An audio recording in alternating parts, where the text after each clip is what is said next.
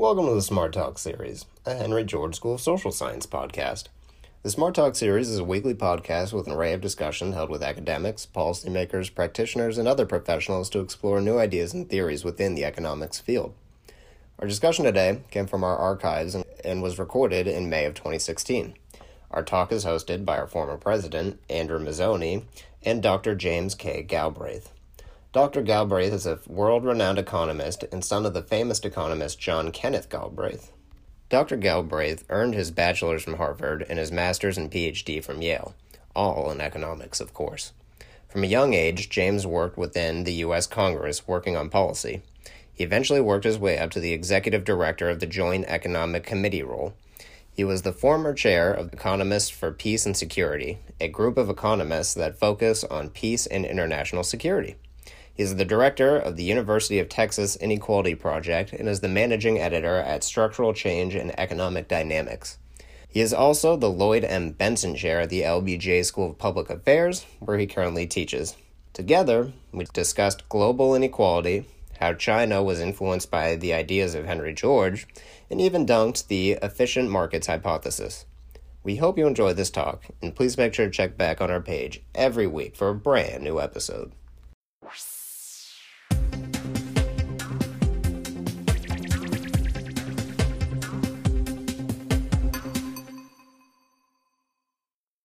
Uh, Professor Galbraith, thanks for joining us on Smart Talk. Uh, it's a series now that we have over 30 uh, episodes. Uh, yesterday we did uh, Lord Adair Turner. But we'll start off by saying I don't think what's going on today would have been any surprise to your father based on his writings. Essentially, uh, he kind of called the situation as it was evolving. He was kind of marginalized, you know, by the neoclassicals. And I think his time has has reappeared. And of course, you're you're a disciple and uh, a more quantitative disciple, it looks like, than than your dad. But what would you say about that? Would you how would your father be reacting to what he he'd be observing today, in your opinion? Oh, I think he'd be in cash. That would be the sensible thing. Uh, when I called him up in uh, in, in uh, October of, of 1987 to uh, uh, find out how he was doing on that day when the stock market fell by a third. He's, he said, James, is that you? Said, yes, Dad. He said, not to worry, I've been in cash for three weeks. Uh, so there, there we are. Uh, this, these, uh, uh, the financial instability and the persistent and repeated thought uh, that that the capital markets are going to are, are now stabilized and everything is going to go along smoothly is something that my father always saw through from the very early stage of his professional career. He was never taken in by it, and uh, he wouldn't have been now either. Okay, well, we get into, right to this financial crisis. Of course, I would argue, and other people would argue, that strong real estate speculation, unequal incomes, and and perhaps foreign trade all mixed together with a catalyst for bringing it to a head at this at this particular time. And of course, as as, as Georgists or neo-Georgists, uh, we're kind of anti-monopoly. Basically, is, is the position we take. In any place that we see monopoly building up, we do like to tax it down to a reasonable uh, amount. But in your opinion, the real estate speculation, the ability to monopolize strong financial cities like New York, London, where things start to congeal and center, promise enormous monopoly profits, which the banks take advantage of. They'll lend against that kind of real estate. And of course, as long as you have a fiat currency or no real backing or, or the ability to create credit almost infinitely, this, this result is going to go on and go on and go on. Your, your take on that? Well, you know, if you, if you read the, uh, the passage on the Florida real estate bubble of 1926 and the great crash, uh, the uh, you realize, of course, that that this there's nothing new uh, under the sun, uh, and it, it's clear that uh, speculation in real estate and in associated financial instruments, for example, mortgages and their uh, and their derivatives, was a driving force behind the great disaster of, of 2007, 2009. what's happening in the financial markets right now, I can't say I'm, I'm entirely sure exactly where uh, the exposure is. Uh, the one possibility is that we're looking at uh, derivative exposure on on emerging markets. Uh, that will emerge, and we will find out in the current state of, of, of events when uh, when there is a, a, debacle and some large player uh, once again discovers that they, they, they can't meet their commitments. Let me go back to uh, some of the work you've been doing in recent years on income inequality and and and that kind of topic, which you're studying quite heavily. If we go back to let's say the 70s, and we we pick it up, the United States policy becomes one of free trade, you know, uh, unlimited, uh, chasing low wages, uh, outsourcing you know, lots of job opportunities to low and middle income earners, eventually forcing them to, to borrow to make up the slack. Uh, you can kind of build a case as to what happened. So, in many, many ways, you might argue that income inequality was a, was a driver of the resulting uh, uh, problems. Uh, I, that's not the argument I make exactly. Uh, the argument I would make is that the income inequality that we observe, the rise in income inequality, was a result of the lending behavior of the financial sector It was not a result of the borrowing behavior of lower income households.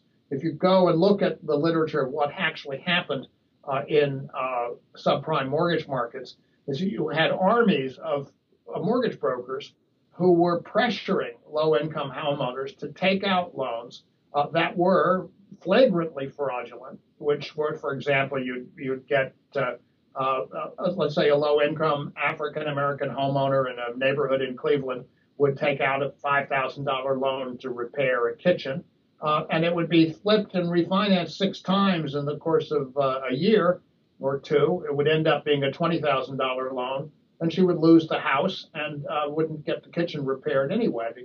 So this this kind of thing was a re- repeated hundreds of thousands of times. It was the behavior of the lenders uh, that was at fault. And what you see in the income inequality statistics is the rise in the incomes generated by the fees on those mortgage instruments, which of course were paid to the loan originators and then to the people who securitized the loans. So it's very much, uh, the causality very much runs from the behavior of the active agent, which is the financial institution, to the inequality numbers.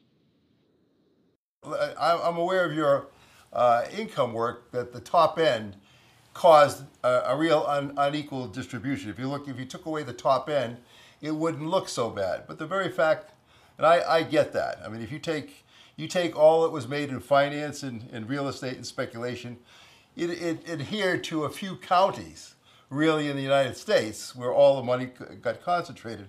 And of course, that makes the income distribution look like it does today. But the outsourcing and getting rid of jobs and so forth, I would argue increased the pressure. Maybe didn't make it as bad as it is today, but it all culminated in people becoming more and more desperate, looking for ways to work harder. It may have made people susceptible to the pressure they were getting under, uh, getting from the from the loan originators. So that's that's an aspect of it. But there is this argument from Raghuram Rajan in particular, his book Fault Lines, which I take an exception to, which holds that it was simply a, a, lack of education on the part of the low wage population of America that led them to believe they could make up with lending what they lost in wages. And I don't I don't buy that at all. And what what what, happened? You have very sensible people uh, who were under a lot of pressure, but who also were given fraudulent instruments. They were they were they were duped effectively by criminals, uh, and that is something that was uh, uh that was uh, brought to the attention of the Federal Reserve and other bank regulators as it was going on. This was not a secret to consumer advocacy agencies. They had their opportunities to testify before the Fed, but their testimony was ignored. Uh, and so the, uh, uh, the, basically the government turned a blind eye to what was happening in these communities, and the result was a very highly predictable disaster uh, of, on a colossal scale. Uh, so that's that's the way again I think that's best to frame it. We, it cannot be really analyzed except by understanding that there was a large element of uh, of, of, fraudulent and criminal activity associated with the entire uh, episode. Okay, so well, that begs the question. I want to go back to another part of that, but on your point there, why wasn't there any enforcement? Why what was it allowed to slide? Whereas, for example, in the savings and loan uh, debacle, there were prosecutions, uh, probably over a thousand. Why then and not now? Oh, I think that's reasonably straightforward. The uh, authorities in charge were inclined to believe that after their time in government was over, they'd go back to work in the financial sector, which, as you can see, they have done. Uh, and so they were not inclined to uh, uh, lean too hard on, on, on their both past and future colleagues.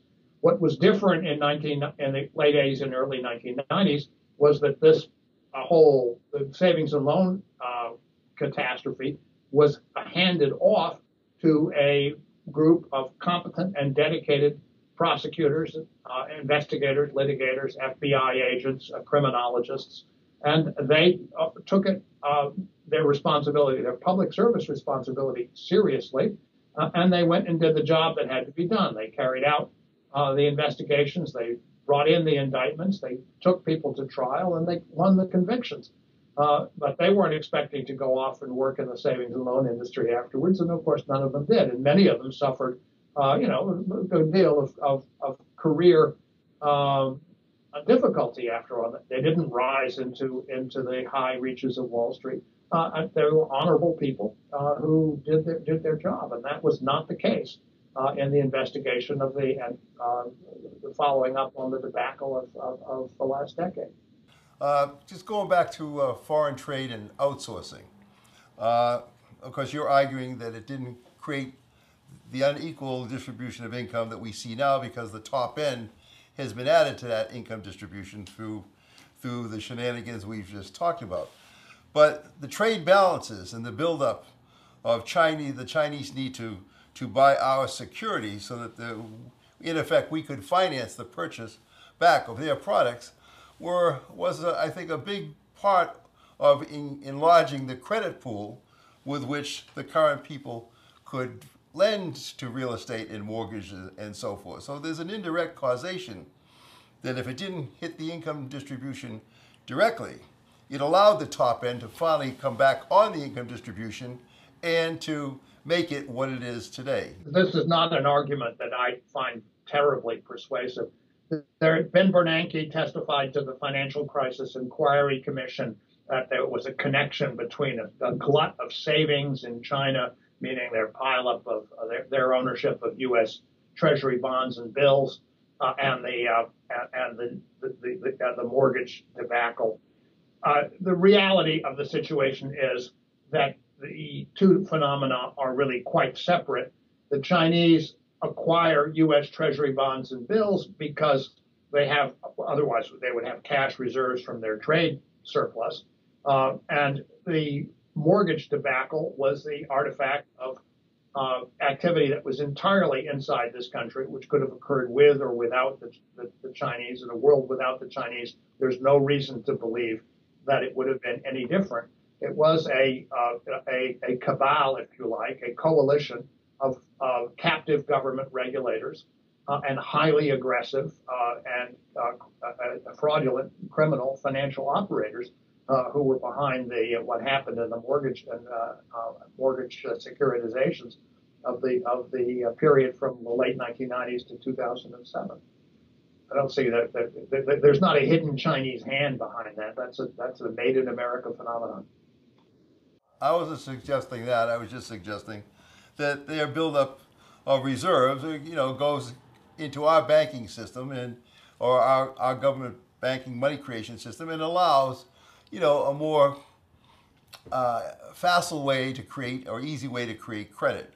I don't think so. I really honestly don't think so. I think that when the Chinese take what, what, what is basically a cash income as a result of a sale of a product in the United States, and the Chinese exporter converts that to RMB and turns the, the US dollars over to the People's Bank of China, the People's Bank of China simply moves that into a securities account which is an interest bearing account because that they'd rather have interest than not have interest on it.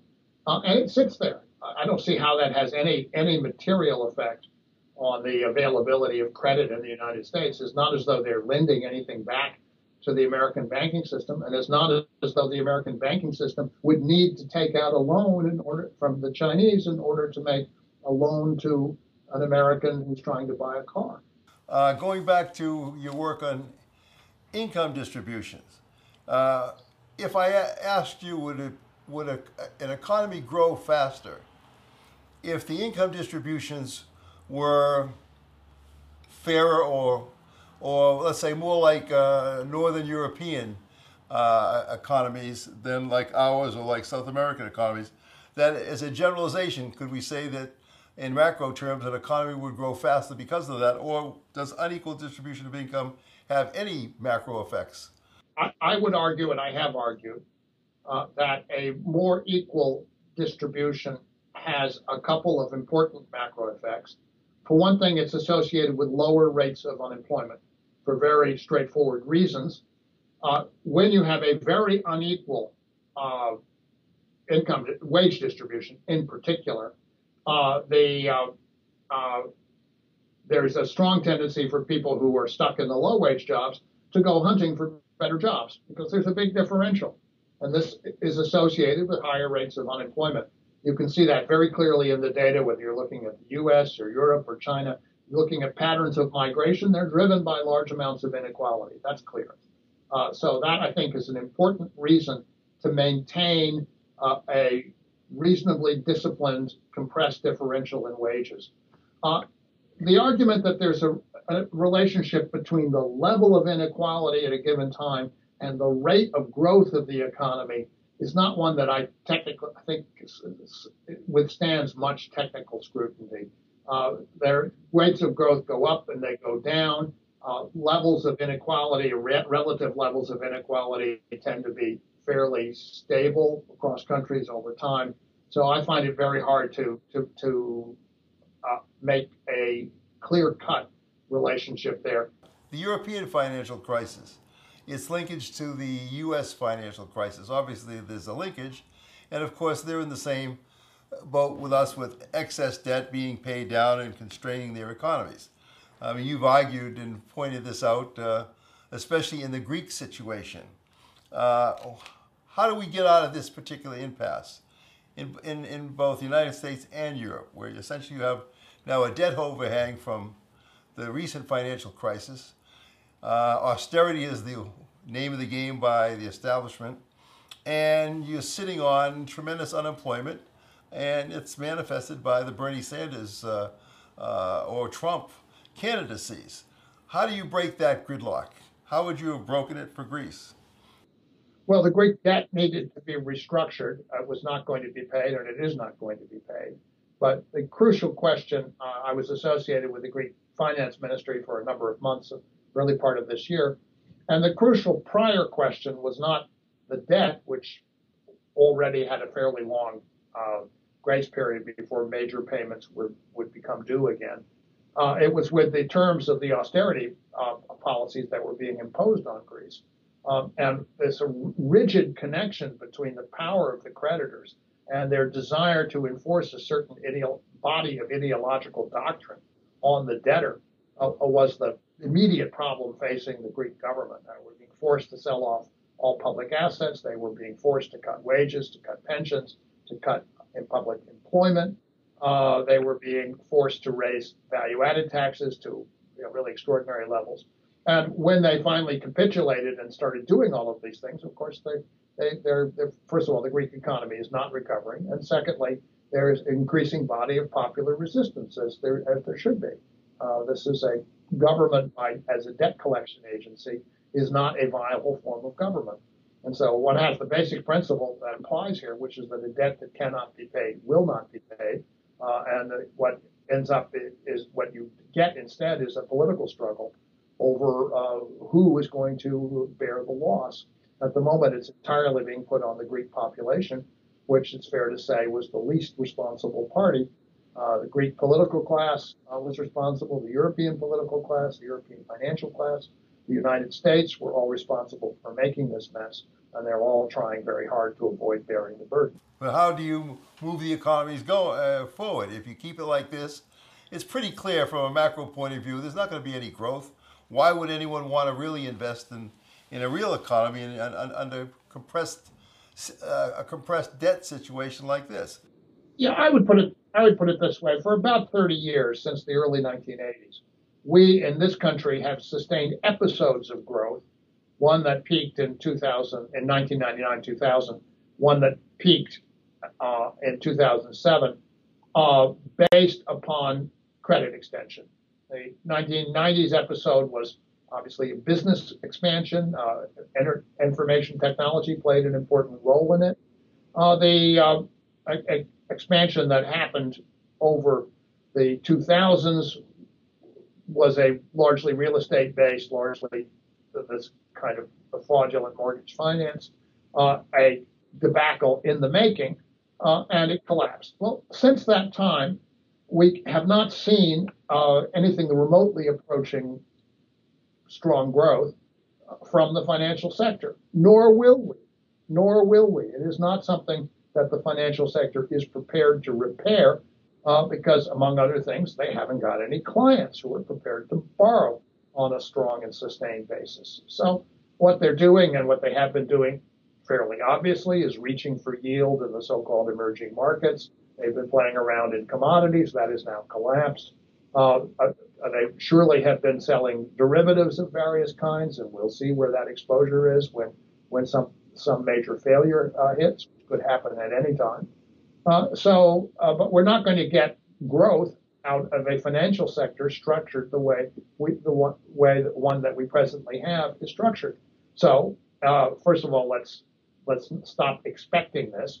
There is a tendency to say, well, the Federal Reserve can fix it with, let's say, uh, negative interest rates. That's was in the press in the last day or so. This is a, a very uh, far-fetched view.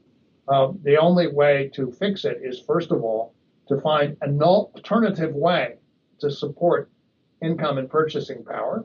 And secondly, to restructure the financial sector so that you can begin to bring it back into the economy uh, as a constructive contributor rather than simply as a predator. Now, getting the uh, getting the, the, the, the, purchasing power in place, the first thing I would do is raise the minimum wage. The $15 minimum wage would put purchasing power in the hands of people who actually would use that purchasing power. That would be a very sensible first step and one that could be enacted at any time.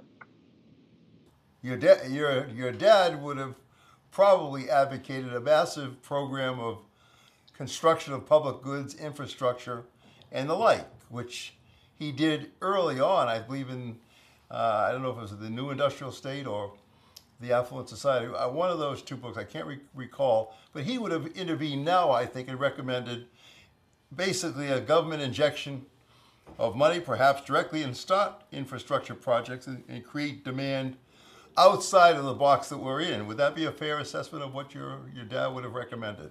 I, you know, my father certainly recommended uh, investment in public goods and services in uh, in the 1950s. Uh, my own view uh, is weighted towards services rather than goods. Uh, we put a lot of money into things like roads and bridges uh, and some other useful things with the American Recovery and Reinvestment Act in 2009. I'm all in favor of that, but I think it's fair to note that the jobs that were created were not, first of all, they're not permanent jobs because they're construction jobs. The project is done, the jobs then move on. And secondly, that uh, given the way the construction industry is now, they use a lot of imported uh, labor. So a lot of immigrant labor comes into that, which is not, in my view, ideal. Uh, I think that what we need in our society is a lot more investment in, uh, in, in let's say, human services, caring activities, and education and healthcare and elder care. We have an aging population, uh, and we should be providing institutions, institutional settings in which people are can find stable long-term jobs meeting the needs of the population that we have. That's the way to, to bring to bring the needs of the society into contact with the uh, with, with with the desire for jobs. Um, and you know, of course, that also reflects the fact that the labor force is is not just a labor force of of, of young uh, mostly male construction workers. We have a lot of people who don't fit that category who still need uh, employment.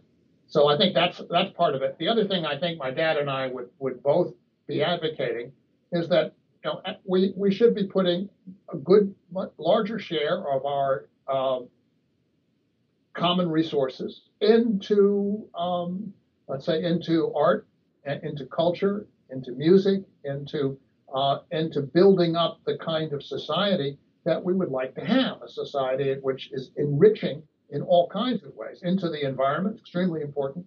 Uh, and those things were perhaps less salient in the 1950s than they are today.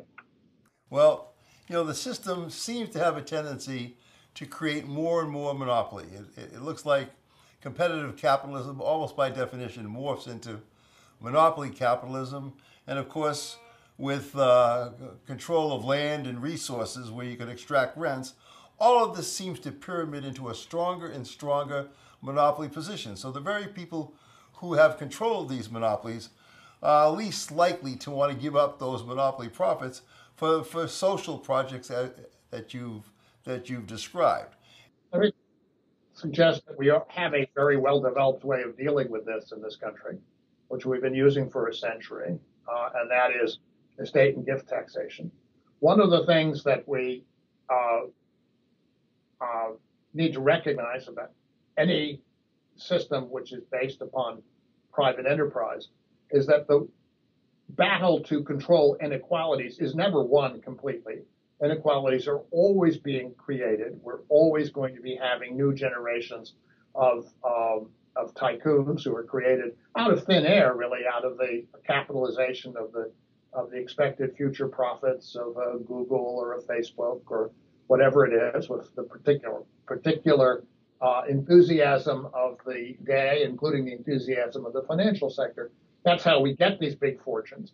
What what we need to do is to move them as quickly as possible uh, back into circulation where they're where they're being spent down uh, for the benefit of the larger community.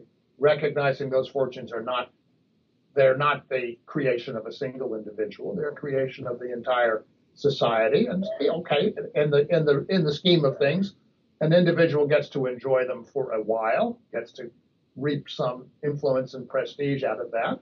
But uh, it should be the case that we expect that they pass that on very quickly uh, into some activity uh, which is supportive of the larger uh, society. And that's what already happens to a very considerable degree. I'm looking out my window at uh, what is a state university campus here at the University of Texas at Austin, and I can see just within the catch of my eye uh, hundreds of millions of dollars of construction that was financed substantially by uh, this kind of, uh, of, of uh, recycling of, of accumulated fortunes, much of it in oil and gas, obviously here, but in many other fields as well. Uh, and that's true of every every university and every hospital and every uh, cultural institution in the country, practically speaking. If we accelerated that activity, if we made it more uh, effective than it is, we closed the loopholes that allow people to evade uh, those th- those tax mechanisms and pass things on, creating political dynasties. If we control the way in which the some people use abuse this in order to create large tax exempt entities that are of, heavy influence on the political system. Uh, if we accelerated the rate at which the, the, the, the gifts were, had to be spent out, currently the, the expenditure rate is really very low. Uh, then we would have, uh, I think, a workable, uh, a, a, substantial step toward a workable solution to this problem. So that I can infer from your statement that you don't believe in un- unregulated unregulated capitalism or that efficient markets will solve all the problems of equity, that you believe that a certain amount of regu- regulation is necessary. I don't believe in the tooth fairy either. Uh, the the uh, efficient markets hypothesis is basically a tooth fairy hypothesis.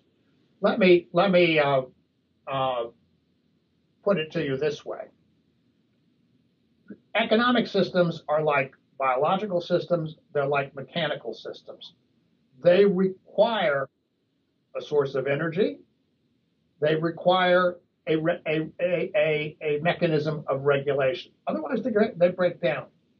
you do not run your car with the radiator dry or with the without oil in the crank, crankcase. You do not if you you do not believe that the highest possible blood pressure, the highest possible pulse rate is the way in which to run uh, a, you know human being. We keep these things under control, and when they're under control, you have a reasonably healthy functioning for a long period of you know a substantial period of time. This is true in economics as well. It is not a good idea to leave the financial sector to its own devices. If that, if you do that, it will uh, rack up uh, profits in an internal competition as intent as intensely and rapidly as it can, and the system as a whole will break down very quickly, which is what we've observed. So I think that metaphor tells you right away that the idea of, of efficient markets that it, uh, uh, operating without regulation is like the is exactly the same notion as a nuclear reactor operating without coolant, with exactly the same sort of result. Well, the contra argument, of course, which which got the efficient markets uh, to the foreground, well, the Soviet Union was a heavy regulated society.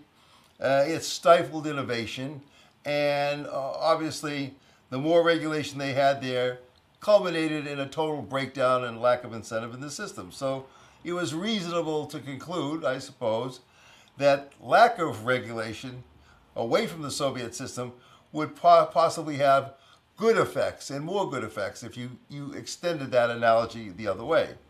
Let's unpack the Soviet metaphor. First of all, the Soviet Union, despite what people think of it today, had an extremely robust scientific community uh, it had a very important aerospace industry, very important uh, nuclear power industry.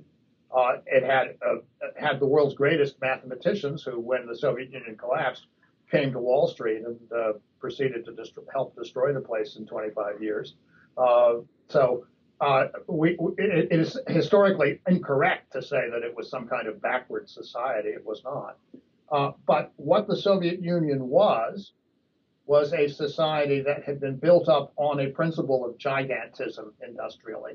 It had been built up on the idea you've got the world's largest steel mills, the world's largest automobile factories, the world's uh, greatest extents of, of, production of wheat and other other uh, uh, other major products, uh, and it was it lacked redundancy and it lacked resiliency.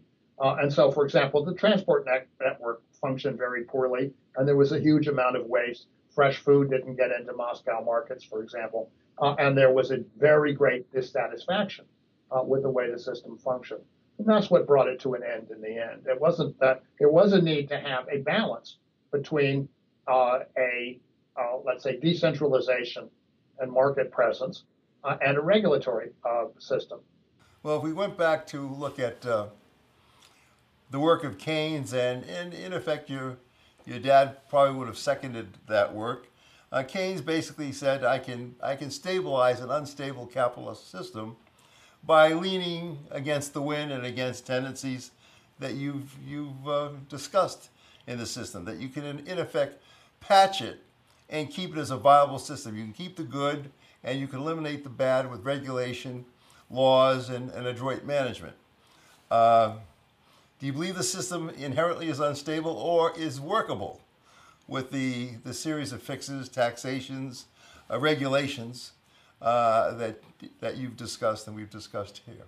Oh, I, am agnostic on, on whether things can be stabilized in the long run. Uh, but I, it's, it's, clear that if you uh, if you abandon the path of governance, you get radical instability in the short run, and that should be avoided. That's as far as you need to, to go, really. Whether you can successfully solve problems in the long run, I think, is beyond any of us to know. Okay, well, and of course, the, the ultimate question is the is the so-called realization problem that eventually monopoly builds up if you don't have enough regulation uh, to restrict the purchasing power and then cause calamity. And uh, I think uh, there's another consensus that would say we can we can prevent that buildup by judicious regulation and in effect uh, keep the best of both worlds. I mean, a, a Georgist would probably say, well, if you tax away monopoly and and paid government expenses with that, uh, the system, if you separate the environmental issues could probably run for a long period of time without too much of a, a problem. The environmental uh, uh, issues and problems are probably what's going to make the system have to face some real reality, and that's upon us. But I'll keep that separate from just the the, the, the discussion on the structure of the system itself. Yeah, well, the George the George's position, as you know better than I, is really that taxation should fall on what the classical political economists identified as rent, and specifically on on land. Uh, and the, the reason for that is uh, it really is rooted in the uh, in the economics of David Ricardo, which is that the if you tax rent, then you're not distorting, you're not discouraging private investment, you're not taxing profit, and you're not impoverishing labor because you're not taxing wages. What you're doing is transferring a surplus, which is produced out of the differential productivity or attractiveness or centrality of particular pieces of land from the nominal owner, who only owns the land because of a title granted by the state, to the public at large. And that enables one to have a rational allocation of those uh, resources or an allocation that is set by the community. Um, and that strikes me as a very profound and important insight. Uh, and one thing I, you know, I, I, I, picked up a few years ago, which has stayed with me very strongly, was the observation of a of a Chinese economist uh, that uh, if you look at the world economy, which is most influenced by Henry George, it's China. Why is it China? Because there, uh, the government took this uh, things a step further, not simply taxing the land, but simply owning it, which dispenses with the uh, with the problem of taxation altogether. The government collects the land rent. and this is at, usually at the municipal level or the provincial level. And as a result, uh, as the attractiveness and value of the properties go up, uh, the, uh, the, government uh, is flush with funds with which it can improve the community. Uh, and if you travel to Shanghai, uh, you see the result of this an enormous city, absolutely flush with, with, with roads and subways and trains and ports, and a country which now has 12,000 miles of high speed rail that weren't there a decade ago, weren't there six years ago uh, quite extraordinary. But it's a, it is really the legacy, in a curious way, of Henry George. Well, Henry George influenced China through Sun Yat Sen.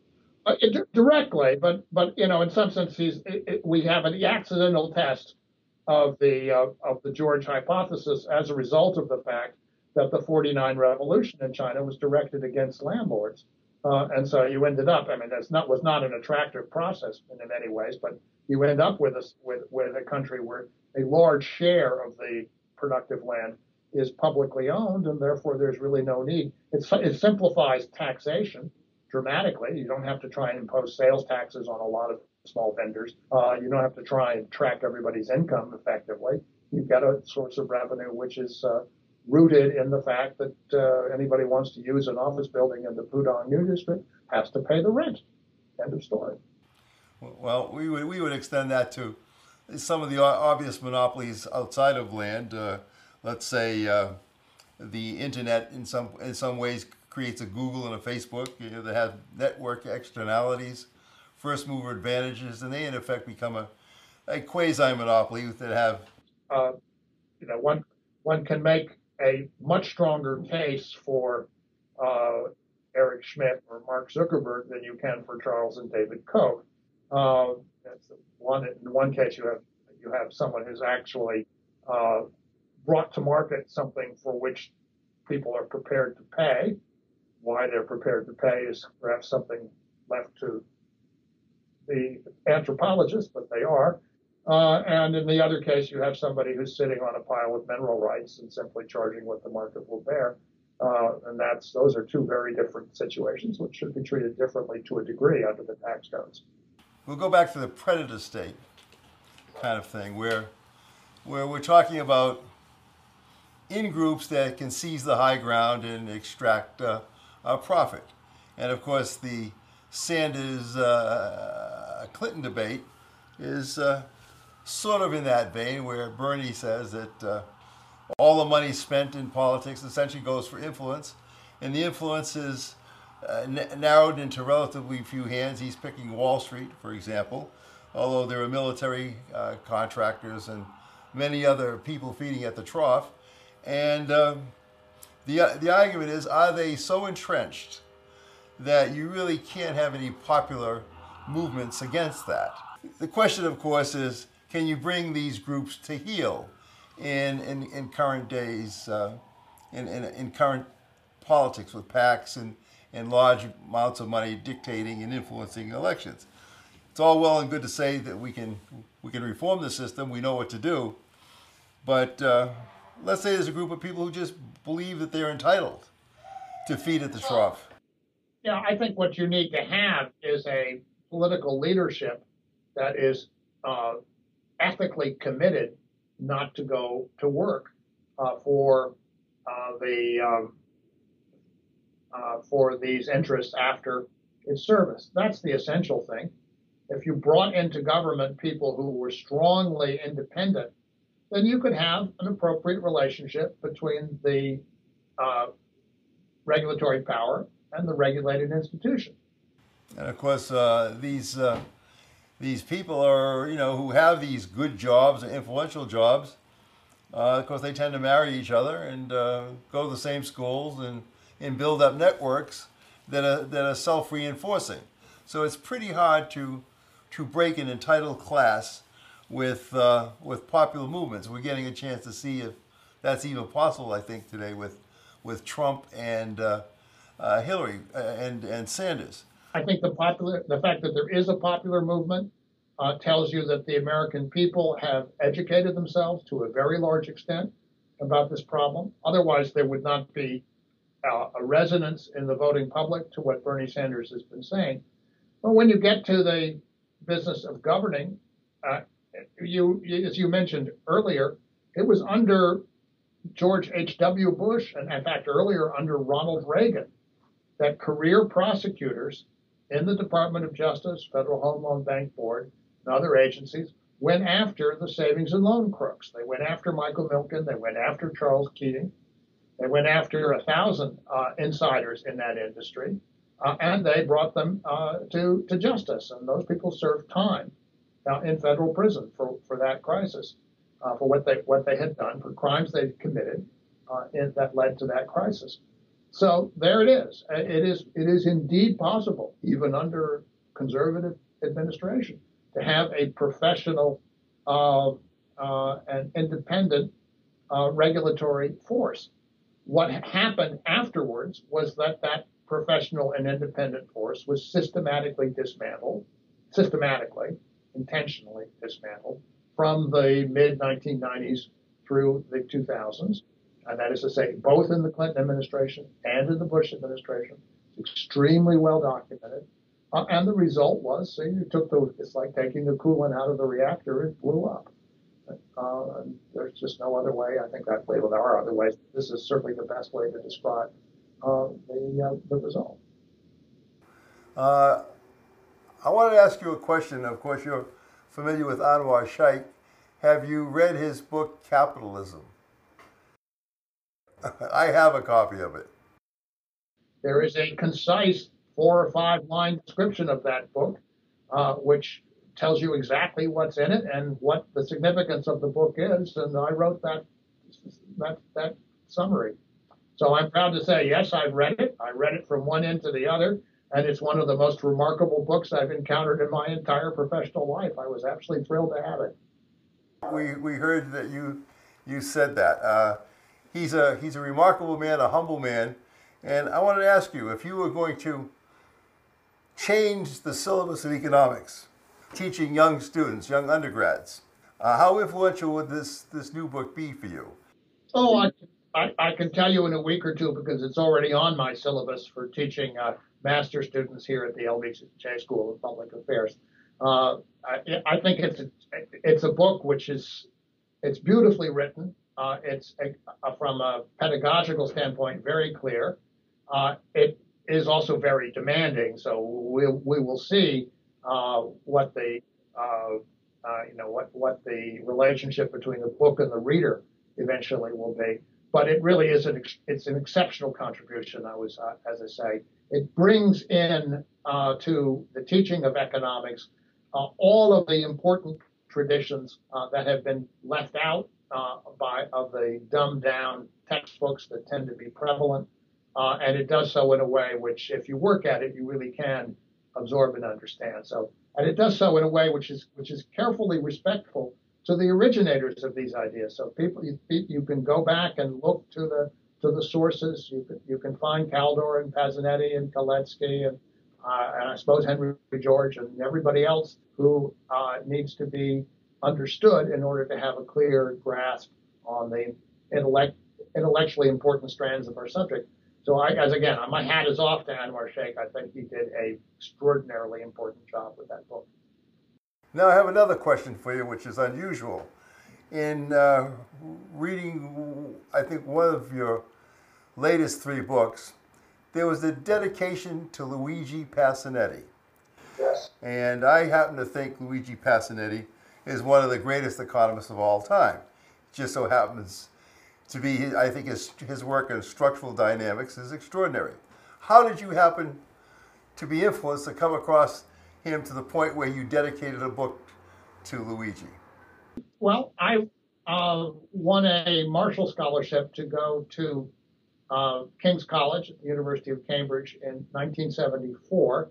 Uh, and Luigi Pasinetti was a lecturer, a reader, I guess, at, uh, at Cambridge at that time. So I attended his lectures, which uh, were, uh, as always through his career, a model of precision and clarity.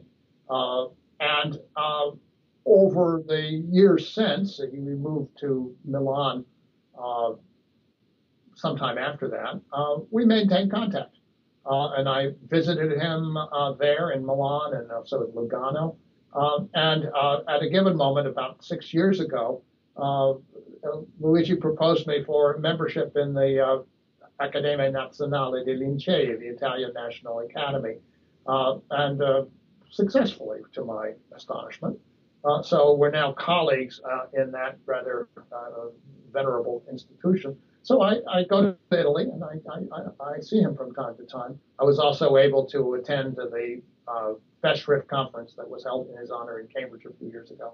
Uh, and it just seems to me that uh, the, as I said, the clarity, the precision, uh, the elegance of Luigi's thinking, uh, and the uh, the focus on the important distinction between uh, his views and the standard neoclassical view, all uh, commend him. I, I, I, agree with you completely. He's one of the, I, I would rate him as the greatest, certainly living economic theorist, uh, and one of the greatest of the of the second half of the 20th century.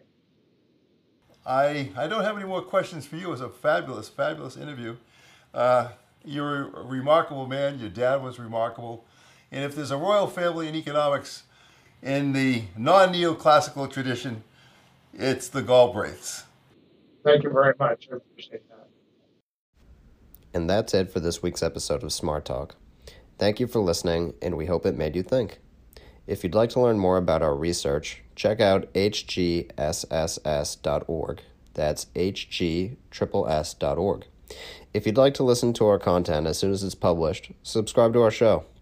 If you like our show, please leave us a rating, review, or even share with a friend. It goes a long way. Thanks again for listening, and see you next week.